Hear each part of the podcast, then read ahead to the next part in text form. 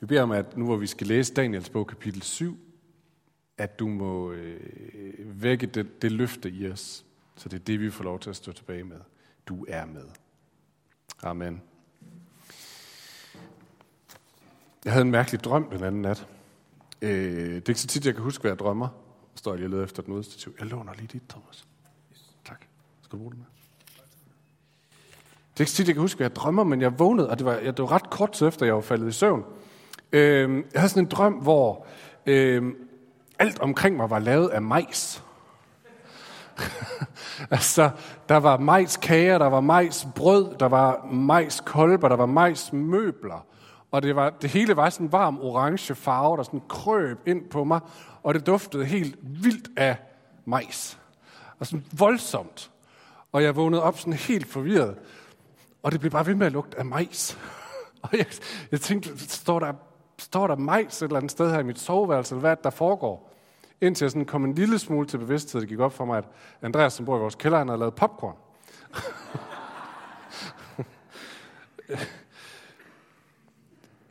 Vi læser Daniels bog sammen for tiden, og der er rigtig mange mærkelige drømme i. Og øh, det er der også i dag. Og vi læser den ikke for at blive gode til at tolke drømme. Jeg aner ikke, hvad en psykolog kunne have fået ud af min majstrøm. Men øh, vi læser den for at undersøge, hvordan vores åndelige forfædre, Daniel og hans venner, de fandt håb og tro på Gud i tider, hvor Gud virkede usynlig i den kultur, i den verden, den hverdag, de levede i. Øh, hvordan Gud holdt sit løfte om, at han har sagt, at han er med, også når man ikke kunne se det. Og i, øh, i dagens bog, der kommer det rigtig tit i drømme. Og det gør det altså også i dag. Men bare lige for at samle op og for at placere os, hvor er det, vi er henne med Daniels bog, øh, så handler det, den, den er fra det gamle testamente, det handler om de her fire venner, der bliver røvet fra deres eget lille land af supermagten Babylon, datidens superrige, bliver placeret i hovedstaden for at tjene med helt ind i det hvide hus. Og øh, de skal tjene landet, og de skal være en del af den her nye store kultur. Og så prøver de at blive ved med at holde fast i håbet om, at Gud er stærkere end alt det, de ser omkring sig. At der er, øh, at der er et håb, at der er en virkelighed, øh, som er større og stærkere end lige det, de ser omkring sig. Og at den øverste autoritet ikke bare er kong Nebuchadnezzar eller kulturen, men at det er Gud, og det han siger. Så det er det, bogen handler om, og nu er vi kommet til kapitel 7. Og det er sådan et vendepunkt i Daniels bog. For indtil nu, der har vi fulgt sådan hverdagsberetning, og der var noget med hoffet, der var noget med en statue, der var noget med en ildovn og forskellige ting. Men nu kommer vi til kapitel 7, og nu har de faktisk været i Babylon i 50 år. I 50 år har de tjent kongen, og de har set, at riget ikke er blevet mindre. Nej, det er tværtimod blevet større. Nebuchadnezzar har vundet flere krige. Riget har udvidet sig. Kulturen har bredt sig. Øhm, og Gud er ikke blevet mere synlig. De har ikke kunne se, at Gud ligesom sætter sig igennem. Og jeg ved det ikke om med jer, men jeg kunne godt forestille mig, at Daniel begynder at blive sådan en lille smule skuffet, eller bitter, eller mismodig på det her. Sådan, måske så passer det alligevel ikke. måske så er øh, Babylons rige bare den nye virkelighed. Måske er det bare sådan, det er. Måske skal vi bare flyde med i stedet for, og hele tiden tro noget andet eller kæmpe imod. Og så skifter Daniels bog karakter her. Fordi nu begynder det at være samtaler mellem Gud og Daniel. Drømme og samtaler og bønder mellem Gud og Daniel om, hvordan skal det her ende? Hvordan, er, hvordan ender det her på den lange bane? Hvis ikke det er endt, der er gået 50 år, hvordan, hvordan går det så? Så det er det, resten af Daniels bog handler om. Og bare en note til dem, der sidder er lidt skuffet. Vi sprang kapitel 6 over. Det er den med løvekuglen. Øh, den må I selv gå hjem og læse. Og så prøv at gå hjem og læse den, ikke som bare en børnehistorie fra børnebøgerne, øh, men ud fra de ting, vi har set ved at læse Daniels bog nu. Med det her tanke om, at Daniel og hele Guds folk med ham, så at sige, bliver kastet for rovdyrene, for løverne. Og Gud han frier dem ikke fra farerne, men han frier dem i farerne. Og hvis man sådan er i tvivl om, mm, hvad er de her løver et symbol på, så lyt med, for det kommer i dag. Det kommer i dag. Så vi kommer til kapitel 7, og igen er det Daniel, ja, den her gang er det Daniel, der har, har en drøm. Indtil videre så har det jo været kongen, nu er det altså Daniel, der begynder at drømme, og det bliver vildt. Det bliver rigtig vildt. Så prøv at følge med. Han fortæller sådan her. I mit nattesyn så jeg himlens fire vinde, der bragte det store hav i oprør, og fire store dyr steg op af havet. Det ene forskelligt fra det andet. Det første, det var som en løve. Det havde ørnevinger. Og mens jeg så på det, blev dets vinger revet af. Det blev løftet op fra jorden og stillet på to fødder som et menneske. Og det fik et menneskehjerte. Det andet dyr lignede en bjørn. Det blev rejst halvt op, og i sit gab holdt det tre ribben mellem tænderne. Og der blev sagt til det, rejs, der er æd meget kød. Det var ikke gået i vore dage med alt det kød. Men det fik det altså at vide. Og derefter så jeg endnu et dyr. Det så ud som en panda. Det havde fire fuglevinger på ryggen, og dyret havde fire hoveder. Og det fik overdrevet magt. Altså det var ikke en panda, men det så ud som en panda, fordi sådan ser en panda ikke ud. Så det er en eller anden psykopanda eller sådan noget, vi har gang i her. Og derefter så jeg i nattesynet et fjerde dyr. Det var frygteligt, redselsvækkende og meget stærkt. Det havde store jerntænder. Det åd og knuste alt. Og det trådte det, der var tilbage, ned med fødderne. Det var forskelligt fra alle de andre dyr. Det havde ti horn. Og mens jeg så nøje på hornene, så voksede der endnu et horn. Et lille et frem mellem de andre. Og tre af de andre horn blev revet af, så det kunne få plads. Og se, dette horn havde øjne som et menneske, og en mund, der talte store ord. Og det er en mærkelig drøm. Værre en majs, tænker jeg. Og bare lige lad os huske, det her det er en drøm. Altså det er en drøm. Han står ikke og kigger ud over Babylon og ser de her ting. Det er en drøm. Og alt det, han ser i drømmen, det er symboler. Det betyder noget. Og vi kan synes, det er mærkeligt. Åh, psykopanter og vinger og horn og tænder. Og, ah. Men hvis man havde været sådan en, hvad hedder det, garvet læser i det gamle testamente, så var man ikke blevet så overrasket. Så havde man forstået symbolsproget, fordi det er ret tydelige symboler, der bliver brugt. Øhm, så hvis I kan huske, øh, nogle af jer, i det gamle testamente, så har vi kong Farag.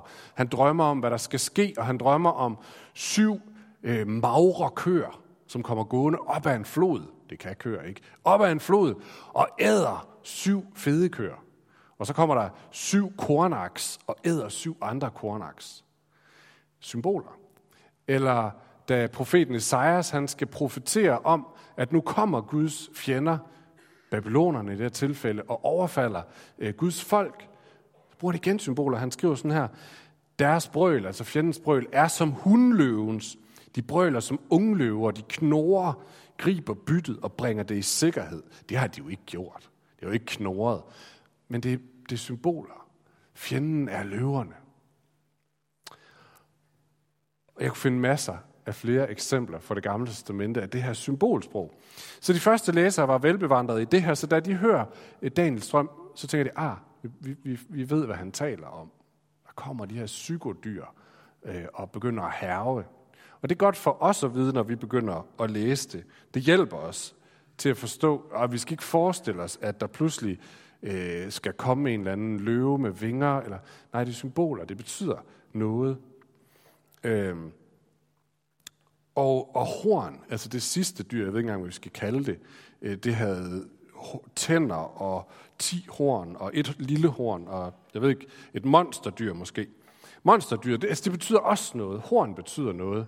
Og vi har ikke, der er så mange nørde smutveje her, man kunne gå ned af. Det skal vi ikke. Men horn betyder også noget, fordi det bliver også tit brugt i det gamle testamente til at symbolisere noget med magt eller autoritet eller sådan øh, status og, og kongemagt. Så for eksempel i, øh, i salme 75, der står der sådan her, Jeg siger til de overmodige og til de ugudelige, løft ikke hornet. Løft ikke jeres horn mod himlen. Tal ikke frægt med knejsende nakke. Så det er noget med at, at, at have autoritet og have magt og bruge det forkert. Så Daniel drømmer om nogle vilde dyr. Nogle vilde dyr med kongemagt, som herrer og knuser alt det, de går rundt imellem. Flår og æder og tramper det ned, som de ikke æder. Han står her midt i Babylons rige, og han oplever en kultur omkring sig, han ikke kan se altid er i overensstemmelse med Gud. Og så får han den her drøm om nogle store, voldsomme dyr. Nogle af jer synes, det er helt vildt spændende. Det er sikkert dem af jer, der også godt kan lide at se monsterfilm. King Kong eller et eller andet. Øh, og andre tænker, seriøst, jeg tog ikke i kirke for at sidde og høre om psykopanter og monsterdyr. Det var ikke min plan i dag. Og for at være helt ærlig, det sagde jeg også lige til teamet herinde, øh, jeg har mere lyst næsten til at springe over sådan nogle kapitler her. Fordi, fordi øh, meningen er ikke lige frem.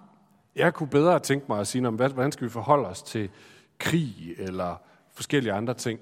Øh, her der er meningen ligesom skjult og underlig. Så jeg har egentlig med lyst til at springe over det. Der er bare et problem. Fordi lige præcis det her kapitel med monsterdyrene, det er det kapitel, som Jesus refererer allermest til, når han skal beskrive sin egen tjeneste. Så det her kapitel, det er de her monsterdyr, og, og det, der sker. Og så kan vi ikke rigtig springe over det, vel? Så vi bliver simpelthen nødt til lige at, at, at blive ved det. Vi kommer tilbage til, hvorfor Jesus han gør det. Men vi bliver nødt til at fortsætte drømmen, for den er ikke færdig endnu. Så står der sådan her. Da så jeg, altså Daniel, dette. Troner blev stillet frem, og en gammel af dage tog sæde. Hint, det er ord for Gud. Gud tog sæde. Hans klæder var hvide som sne, håret på hans hoved var rent som uld, hans trone var flammer af ild, og dets hjul var lune ild. Så vi har det her billede, kaoset, monsterdyrene, der æder og flår og tramper, og pludselig så dukker Gud op i sådan en eller anden art gudmobil med, med ildhjul på, og så triller han ind midt i det hele. Og øh, så står der sådan her, en flod af ild strømmede frem og løb ud foran ham. Tusind, ja tusinder tjente ham. 10.000, ja 10.000 stod foran ham. Retten blev sat, bøgerne blev åbnet. Bøgerne blev åbnet. Det er en flot sætning. Det er sådan tydeligt, der er en eller anden domsscene på, på, på spil her. Gud han kører ind, bøgerne bliver åbnet. Øh, og den gamle af dage, han har tænkt sig at gøre noget ved det her kaos nu. Nu skal der ske et eller andet, fornemmer man. Og før han, han ankom, det skal vi lige have med, før han kom kørende på den her mobiltrone, så, så stod der, at troner blev stillet frem. Altså troner i flertal. Så der, er en eller anden, der ligger et eller andet her med, at det var hans tanker at regere sammen med nogen. Altså der skulle sidde nogen på de troner, som skulle være med til at dømme og regere i det her kaos. Det kommer vi tilbage til. Vi, vi husker bare lige, der står nogle tomme troner hen ved Gud, den gamle af dage. Øh, og så hører vi noget, og nu genfortæller jeg det bare, for vi har ikke tid til at tykke os igennem, selvom det kunne være spændende. Så hører vi noget, øh, at på en eller anden måde, så øh, bliver det sidste dyr, det der med alle hornene, og de ti horn, og det ene horn, og de tre horn, det bliver dræbt, og det bliver ødelagt. Altså det bliver til intet gjort, det forsvinder simpelthen. Og magten bliver taget fra de andre dyr, løven og psykopanteren og bjørnen. Og der står ikke lige hvordan. Der står bare, at øh, så bliver de ødelagt og så mister de deres magt. Øh, og så sker der noget nyt. Fordi så, så gifter sind lidt igen, fordi så står der, med himlens skyer kom en, der så ud som en menneskesøn. Og jeg, der har gået i søndagsskole, jeres Jesus radar, den er gået helt i nu. Fordi så tænker jeg, jeg ved godt, hvem det er. Og jeg vil bare sige, vent, vent, vent, vent, vent. I er på rette kurs. Ikke endnu. For det eneste, vi ved lige nu, det er, at det er en menneskesøn. Og det betyder bare, at det er en af menneskeslagsen. Altså det er en ud af alle mennesker, af den art, så at sige. Øhm, så, så der træder altså et menneske frem nu. En repræsentant for flokken. Han kom hen til den gamle af dage og blev ført frem for ham. Herredømme, ære og kongerige blev givet til ham. Alle folk, stammer og tungemål tjente ham. Hans herredømme er et evigt herredømme, som ikke skal forgå. Hans kongerige skal ikke gå til grunde. Så altså en for flokken af mennesker, der bliver trampet på, træder frem.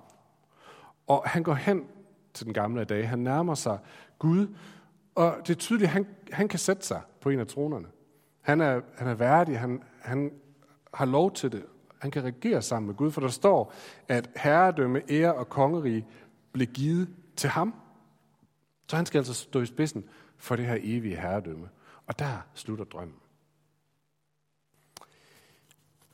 Og vi bliver nødt til at læse lidt videre for at få fat i, om hvad, hvad fik Daniel ud af den her drøm? Hvad kan vi få ud af den her drøm? Så Daniel han kommenterer på den, han siger, jeg, Daniel, blev grebet af uro over det her. Det forstår man godt. Øh, og de syner, der gik igennem mit hoved, slog mig med redsel. Jeg gik hen til en af dem, som stod der, og bad ham om den rette forklaring på alt dette, og han gav mig tydningen. At der er fire store dyr, betyder, at fire konger skal komme op af jorden. Det vidste vi godt, fordi vi har lavet vores hjemmearbejde med det gamle testament. Vi ved godt, konger og magter er symboliseret med horn og dyr og løver og den slags. Så det vidste vi godt. Men så skal vi lige tænke videre. Hvis dyrene nu er et symbol på konger og magter, hvad er menneskesønnen her så et symbol på? Og ikke sige Jesus endnu. Hvad er menneskesønnen så et symbol på? Jo, fordi det kommer der noget, og man kan nemt springe over det, men prøv lige at lægge mærke, det er ret vildt. Verset efter, så står der sådan her. Den højestes hellige skal overtage kongedømmet, og de skal beholde det i evighed og i evighedernes evighed. Den højestes hellige, de skal beholde. Men var det ikke ental, altså var der ikke én menneskesøn, der trådte op? Men nu står det i flertal, de skal øh, regere og beholde riget i evighedernes evighed. Så, så de, den højeste hellige, hans folk, det er menneskene. Så der er altså et eller andet her, hvor der er en sammenhæng mellem ham er repræsentanten, der træder frem for menneskeflokken, og så alle menneskene. Øhm, så for at bare lige få samlet billedet op. Vi har de her fire konger, der dukker op, fire monsterdyr. De smadrer og tramper på jorden. Så dukker Gud op og holder dom over de her dyr. Så træder det her menneske, repræsentanten for mennesker, frem. Og så tager han den der plads på den tomme trone, som jo åbenbart var alle menneskers plads, fordi han er repræsentant for dem alle sammen. Og så øh, på grund af det, som han har gjort her, så skal alle mennesker så åbenbart få lov til at beholde det her land, få lov til at regere øh, i al evighed. Der er noget her, som vi skal tilbage til, men vi skal lige gøre kapitlet færdigt for at få det, få det afsluttet. Øhm, og jeg vil gerne gå det igennem lige så minutiøst og i lige så mange detaljer, fordi nu kommer der et spørgsmål. Daniel han siger, at det der lille horn, det der med, med øjne og en mund, der råbte store ord, hey, hvad var det lige for noget? Men det har vi altså ikke tid til at gå ind i i dag. Eh, så det må I selv gå hjem og læse på. Det er meget spændende, eh, fordi det, der sker i resten af kapitlet, det er, at Daniel sådan får forskellige detaljer om de her dyr, og hvad med de ti horn, som er ti konger, og de tre horn, som falder af, som også er nogle konger, og det lille horn, og øh, hvad, hvad er det for noget? Øh, og deres regeringstid, de får, han får at vide, at de skal regere i en tid, og i to tider, og i en halv tid.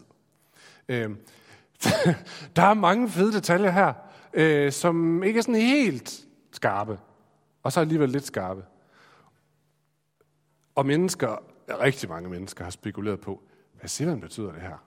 Hvad skal vi dog bruge det til, når Bibelen taler på den her måde? Man kalder det også apokalyptik. Det græske betyder, at noget sådan bliver, bliver åbenbaret eller åbnet op, så man får lov til at skue ind i noget. Øh, hvad skal vi lige bruge det til? Og øh, bare lige en kort note på det. Altså mange, også mennesker, jeg har respekt for, de siger, at det her, det skal vi forstå, det peger hen på noget, som skete 150 år før Jesus blev født, hvor der, øh, trådt, der har været forskellige konger, som siger, det er de her 10 konger, og så trådte der en konge frem, som hed Antiochus den 4. Epiphanes, som kom fra Syrien, og som var en forfærdelig konge, og som virkelig vandhældede Israel og templet og hele det jødiske folk. Og de siger, det Daniel han skriver her, det peger frem, det er sådan en profeti frem imod, at han skulle komme 150 år før Jesus. Det er der nogen, der siger. Så er der nogle andre, der siger, det der står her med dyrene og hornene og kongerne og den, det lille horn og den store konge, så det er ikke sket endnu. Det er noget, der skal ske, når Jesus kommer igen, og så har vi noget med tusindårs rige og antikrist og forskellige ting. Hvem har ret? Her kan kristne bruge rigtig meget tid på at gå og skændes. Øh, hvem har ret? Og nogle af jer så tænker, hvorfor skal vi snakke om det? Det er åndssvagt. Men øh, det står i Bibelen, og Jesus han taler om det. Øh, så lad mig fortælle i hvert fald lige min vinkel ind på, hvad kan vi bruge det her til, og hvordan skal vi læse det? Og igen, vi som lever nu, vi bliver nødt til at forstå det her igennem Jesus. Og det, at han refererer til det her kapitel. Hvad, hvad, hvordan forstår han det her med dyr, magter, konger, nedtrampning og den gamle af dage osv. Øhm, fordi Jesus brugte, som jeg sagde før, lige præcis det her billede, lige præcis den her fortælling, som sådan en grundnøgle til at forstå sig selv, sin tjeneste, sin død. Okay, lad os prøve at komme ind i det. Øhm, da Jesus gik rundt i, på jorden, så efterhånden så begyndte folk at kalde ham noget. Er der nogen, der har et bud på, hvad de kaldte ham? Messias. Messias, eller Kristus på græsk, Guds salvede, den Gud har lovet fra begyndelsen, som Gud vil bruge. Øh, så, så mere bliver øh, almindeligt blev det, at man forstod ham som Messias. Jesus sagde det aldrig nogensinde selv. Aldrig nogensinde. Han satte sig ikke imod, når folk kaldte ham Messias, men det var ikke en betegnelse, han brugte. Hvad, hvad for en betegnelse brugte han om sig selv, når han skulle sige noget om sig selv? Menneskesøn. Menneskesøn. Og hvor har han det fra? Ja, det ved vi godt. Daniel 7. Øhm, så så når, når Jesus han skal referere til sig selv og sige noget om, hvem er jeg? Så siger han menneskesøn. Og et af de steder, som måske bliver allermest tydeligt, det er, da han står foran sin øh, domfældelse. Han er blevet taget til fange. Han står over for at skulle korsfæstes, og han er, står foran øh, Kajfas, ypperste præsten, øh, den fornemmeste og frommeste og helligste mand, han har sagt, i Jerusalem. Øh, og, og der står han foran alle de mægtigste. Og så spørger Kajfas, er du Messias? Er du Guds udvalgte? Du sagde det selv, siger Jesus. Og det er sådan en underlig kryptisk måde at give ham ret på, uden at sige det. Men så siger han selv noget videre, så siger han, Jesus, herefter skal I se menneskesønnen sidde ved den almægtiges højre hånd og komme på himlens skyer. En lille test. Hvis jeg nu siger den her sætning. Jeg er din far. Hvem refererer jeg så til? Darth Vader, ja, ja, ja. Det er lige præcis rigtigt. Og det, det var der rigtig mange af jer sikkert, går jeg ud fra, der vidste. Også selvom I ikke har set den film. Og hvis jeg var gået ind i en biograf med en premiere til en ny Star Wars-film og havde sagt, jeg er din far. Tror I så, jeg havde prøvet at behøvet at forklare, det fordi, jeg lader som om, jeg er Darth Vader, og du er Luke Skywalker. Nej. Så ville de jo alle sammen vide præcis, hvad jeg snakker om. Jesus han står i Kajfas' gård foran en flok af de lærteste jødiske mænd. Så da han siger det her, I skal se den almægtige, eh, I skal se menneskesønnen sidde ved den almægtiges højre hånd, tror I så, I tvivl, de er i tvivl om, hvad han refererer til? Nej, absolut ikke. De ved godt, det er Daniel 7. Det er scenen med den gamle af dage og menneskesøn, der træder frem, og dyrene, der bliver dømt. Og hvilken karakter identificerer Jesus sig med? Ja, det er ret åbenlyst. Menneskesønnen. Men hvis Jesus er menneskesønnen i den scene, hvem er Kajfas så? Hvem er Kajfas så? Kan I se det? Jamen, han er monsterdyret. Han er, han er monsterdyret med hornene. Øhm, og det er ikke noget mærkeligt, det er ikke mærkeligt, at de bliver rasende. Da de kan se, at det er det, du tror, du har gang i. Det er det, du tror, du har gang i. Så Jesu drøm refererer ikke kun til noget, der skete 150 år før han blev født, og heller ikke noget til noget, der skal ske engang. Nej, det er til lige nu, det der sker lige nu og her. Fordi Kajfas er jo bare den menneske, som har fået en vis magt, men i det her øjeblik, så er han i gang med at slå et uskyldigt menneske ihjel. Slå ham ihjel for hvad? Jeg får gå rundt og helbrede syge, for at bruge tid med udstøtte, for at forkynde Guds kærlighed. Men Kajfas er ved at slå ham ihjel for at bevare sin egen status og magt. Han er ved at blive et monsterdyr, der tramper og herrer over uskyldige. Hvis vi lige stopper et kort øjeblik, og her skal vi se, hvad hedder sådan noget der, komprimere en hel masse af Daniels bog og Bibelen i det hele taget. Fordi det har vi set før. Det her med, at mennesket har fået en opgave, har fået magt, men ender med at blive et dyr, fordi man bruger den magt til at trampe på andre for selv at komme frem og komme op. Øh, fordi vi er det folk, som Gud har skabt. Skabt til at sidde på de der troner. Hvis vi læser skabelsesberetningen i det, i det gamle testamente, så læser vi, hvordan mennesket bliver skabt i Guds billede til at afspejle ham. Og få den her opgave at være med til at regere verden, regere skaberværket sammen med Gud. Være med til at få ting til at blomstre, få ting til at drives, få ting til at udvikle sig øh, og afspejle Guds godhed og Guds storhed. Men hvis vi tager en hurtig rundspørg på, hvad taler vi mest om i medierne og så videre for tiden? Ja, vi taler om krig. Vi taler om unge, der lider. Vi taler om klimakriser og naturen, der er ved at gå under, fordi vi åbenbart ikke har behandlet den godt nok. Vi er tydeligvis ikke særlig værdige til den opgave, vi har fået.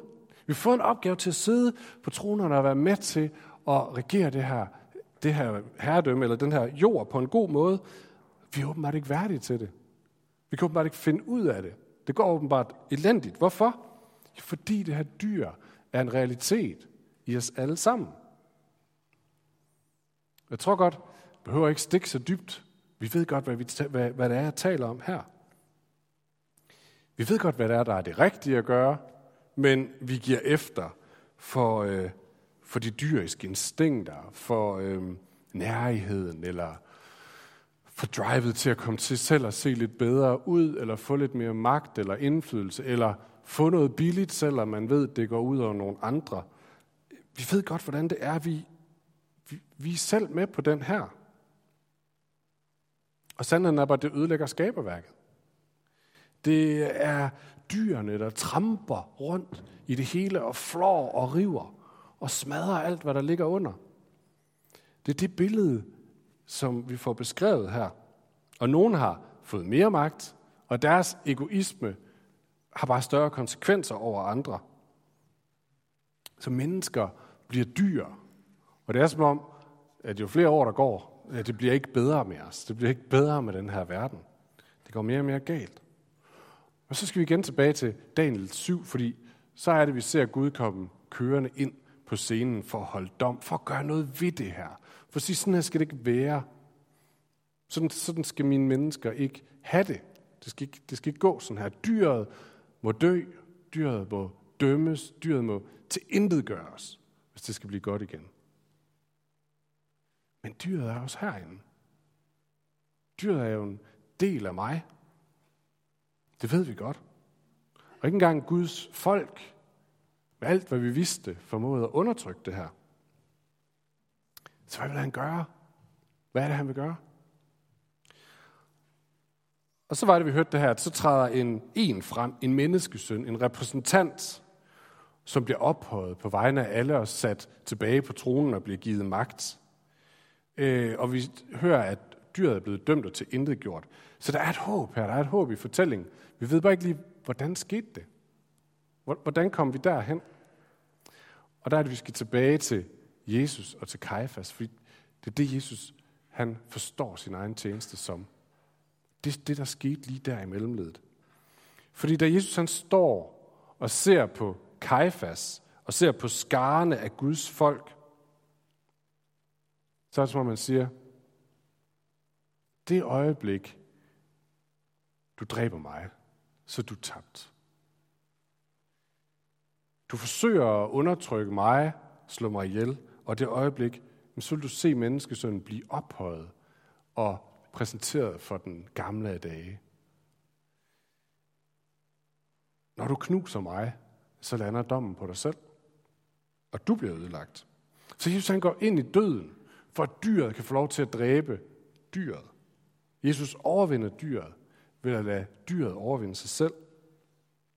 Så dyret er herinde, men Jesus, som er menneskesøn her, ser sig selv som en repræsentant for alle mennesker, som lader sig trampe ihjel. Lader sig trampe ihjel af menneskers ondskab på vegne af os. Den fulde konsekvens af dyret i os, nemlig den her verdens død ødelæggelse, tager han på sig selv. Og han lader dyret slå ham ihjel. Og så er det, det sker det her underlige. Da det sker, så dør dyret. Det sejrer sig selv ihjel, så at sige. Og menneskesønnen ophøjes på vegne af alle mennesker og bliver genindsat på tronen.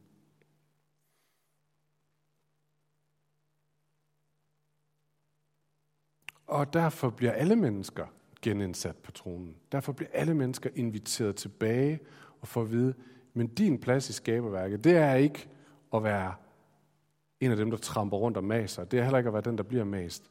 Det er, det er at være med til at regere det her skaberværk. Så Jesus tager den straf, vi har fortjent, for at vinde den værdighed til os, den ære til os, som vi ikke har fortjent. Så det er, det er sådan, Jesus han forstår sin egen død. At han er menneskesønnen, der lader sig trampe ned for, hele, for, for alle de mennesker, som selv er dyrene, der selv tramper, for at få mennesket til at, for, for at lade dyret dø, og for at få mennesket tilbage på deres plads hos Gud. Hvorfor, hvorfor, hvorfor gør han det? Hvorfor gør han det? Fordi vi er så værdifulde for ham. Fordi han ved godt, at dyret er en del af os. Han ved godt, hvor svage vi er. Han ved godt, at vi ikke selv er i stand til at lade være med at blive dyr. Han ved godt, at vi ikke modstår den kraft. Men på den anden side vil han heller ikke bare sidde passivt til og se, hvordan vi ødelægger jorden, hvordan vi ødelægger hinanden, hvordan vi tramper hinanden ned. Så vil han hellere selv dø i kampen, end at se sit skaberværk gå under. Og det er håb for Daniel. Når han sidder her og tænker, der er gået 50 år, bliver det nogensinde anderledes? Og Gud siger, nej, det gør det ikke i lang tid. Men jeg er den, der vinder. Det er det, det, er det håb, han får. Jeg er håbet midt i det her. Jeg ser ikke passivt til. Jeg har hørt folkets lidelse. Jeg har hørt jordens råb. Og jeg vil gøre noget ved det.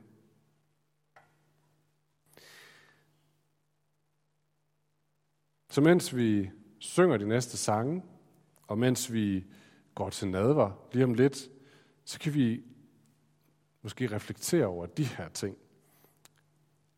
For det første, at Jesus han kender dine mørke sider. Han kender godt til dyret, som du måske tænker, det er kun mig, der ved det her om mig.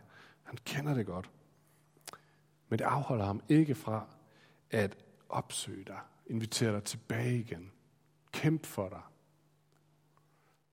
Og den anden ting, Gud han ophøjer dig.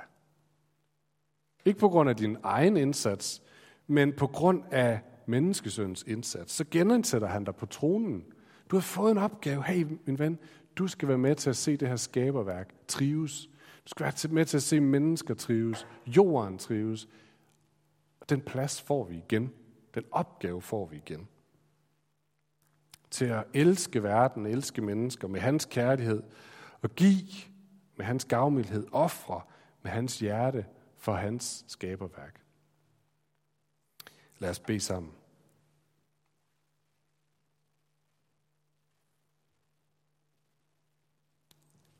Så Gud, vi takker for, at du ikke bare ser passivt til, mens verden ødelægger sig selv, mens vi ødelægger os selv og hinanden. Tak fordi du griber ind. Og tak fordi du ikke gør det med en dom over os, selvom vi også er dem, der ødelægger. Tak fordi du selv lader dig trampe ned for at tage magten fra døden.